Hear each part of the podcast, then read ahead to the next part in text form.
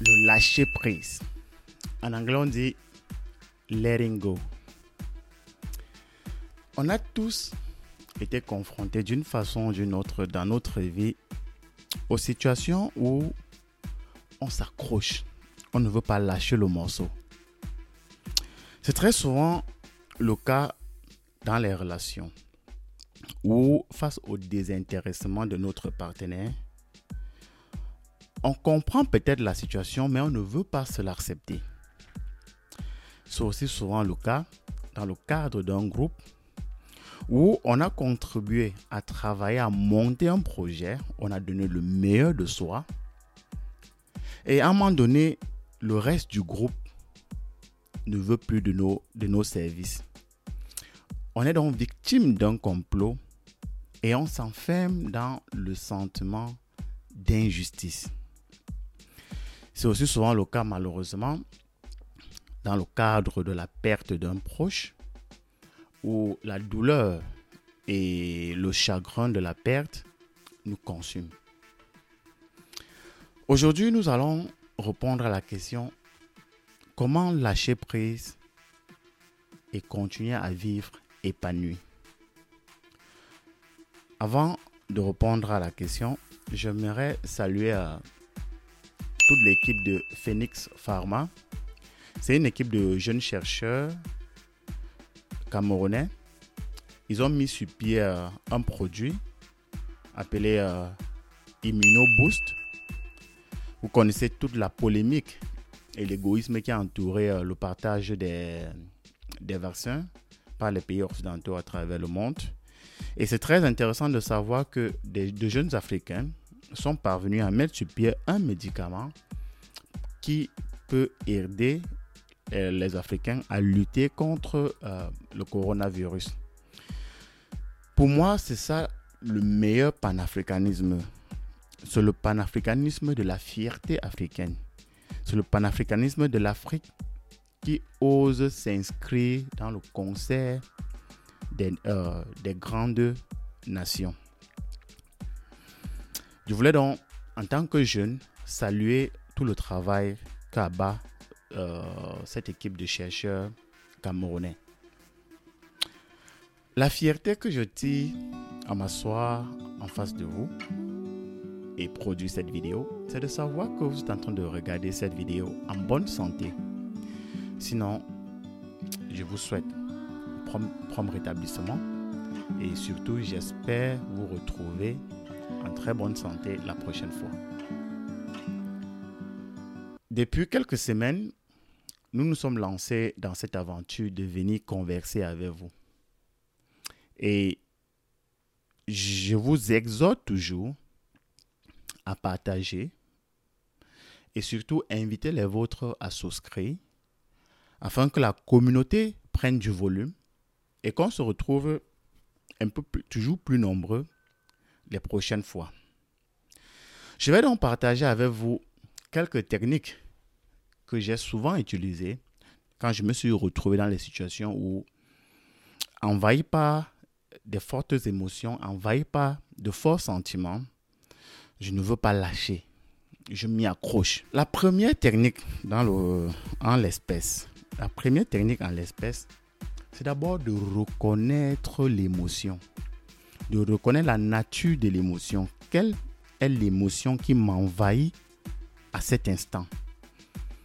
Ce n'est pas toujours évident. En tout cas, ce n'était pas évident pour moi jusqu'à un moment donné, jusqu'à tout récemment, où je suis parvenu à, identifier, à donner un nom à l'émotion qui me traversait. C'est-à-dire à distinguer la colère de, de la peur, à distinguer la peur du chagrin, à distinguer par exemple la honte de à distinguer par exemple la honte de l'angoisse.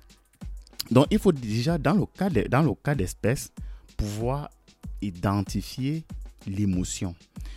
Savoir quelle est l'émotion qui me traverse actuellement. Et quand on a pu identifier efficacement l'émotion, ça veut dire qu'on pourra apporter une meilleure réponse dans la gestion de cette émotion. La deuxième chose, et même avant qu'on ne, parle, de la deuxième chose, l'erreur qu'on commet souvent dans le cadre de l'identification de l'émotion, c'est quoi? C'est que on essaye d'échapper, de s'évader de de, des sentiments qui nous traversent.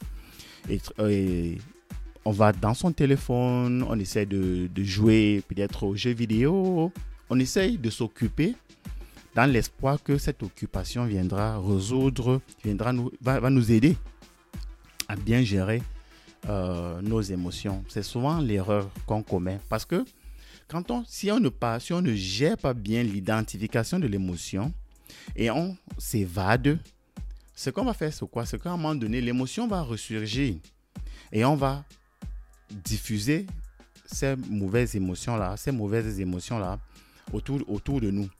C'est souvent le cas lorsque euh, on, avait, on avait nos parents.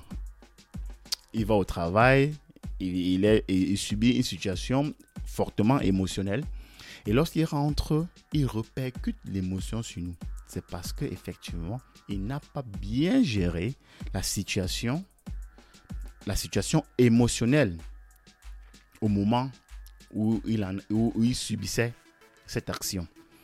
Donc il faut pouvoir gérer, il faut pouvoir, pardon, reconnaître l'émotion, accepter l'émotion. Et quand on a accepté l'émotion, on n'a pas essayé de s'échapper de l'émotion, on passe à la seconde étape. Parce que en anglais, si j'étais en train de faire cette présentation en anglais, j'aurais dit You should go through your emotion, not go around. Parce que quand tu essaies d'échapper, tu essaies de go around your emotion. Or, you should go through your emotion. Bon. Quand on a donc reconnu et qu'on est go through son émotion, on passe à la deuxième étape. Motorise. Est-ce que je, motorise Est-ce que je m'autorise à rester dans cette émotion? La question, la réponse, bien entendu, sera non, parce que c'est une situation inconfortable. C'est une émotion qui nous met dans une situation inconfortable dans laquelle on ne parvient pas à lâcher le morceau. Est-ce que je m'autorise à rester dans cette émotion? Si la réponse est non, on passe donc à la troisième étape. Pourrais-je vivre sans cette situation? Pourrais-je me libérer de cette situation? S'il est question de faire le bilan et déterminer la proportion de la situation que vous ne voulez pas lâcher sur votre vie. Ça vous permet de faire les funérailles de la situation et d'accepter la perte, d'accepter la situation telle qu'elle et de se donner des nouvelles perspectives. Par exemple, si c'est une relation, comme je l'ai comme j'ai cité entre, autres euh, en, début de propos, c'est d'évaluer l'apport de la personne, l'apport de la relation, la proportion que la perte va engendrer dans ma vie. Quand tu as fait cette évaluation, ça te permet donc de pouvoir trouver les voies alternatives et d'accepter que, ok, je peux vivre avec cette perte. Je prends le cas d'un projet. Le projet, comme je l'ai aussi indiqué dans mon propos, c'est OK, j'ai contribué dans ce projet, j'ai été victime d'un complot, on m'a mis de côté.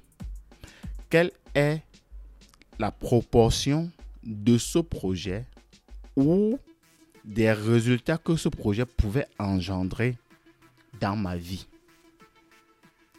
Ça vous permet de faire le funérail et de combler autrement que par ce projet le vide qui va se créer dans votre vie. Les différentes techniques que je viens de partager avec vous, c'est pour éviter en définitive quelque chose. C'est pour éviter en définitive que vous créez un narratif, que vous créez un récit de victimisation dans votre tête. Parce que dès que vous créez ce récit-là, c'est facile de rester pendant longtemps dans le dépit. Il y a dans la vie les victimes résignées et les vainqueurs résolus. Vous devez appliquer les techniques que je viens de partager pour, pour rester un vainqueur résolu. De toutes les façons, voilà ce que je voulais partager avec vous aujourd'hui. J'espère que vous avez aimé. Euh, vous savez, je ne viens pas ici épuiser un sujet.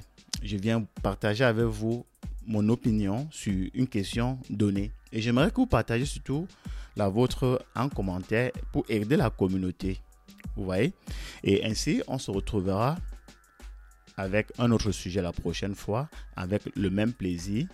Et d'ici là, portez-vous bien et à très bientôt. C'était le Jaguar et j'étais dans la place.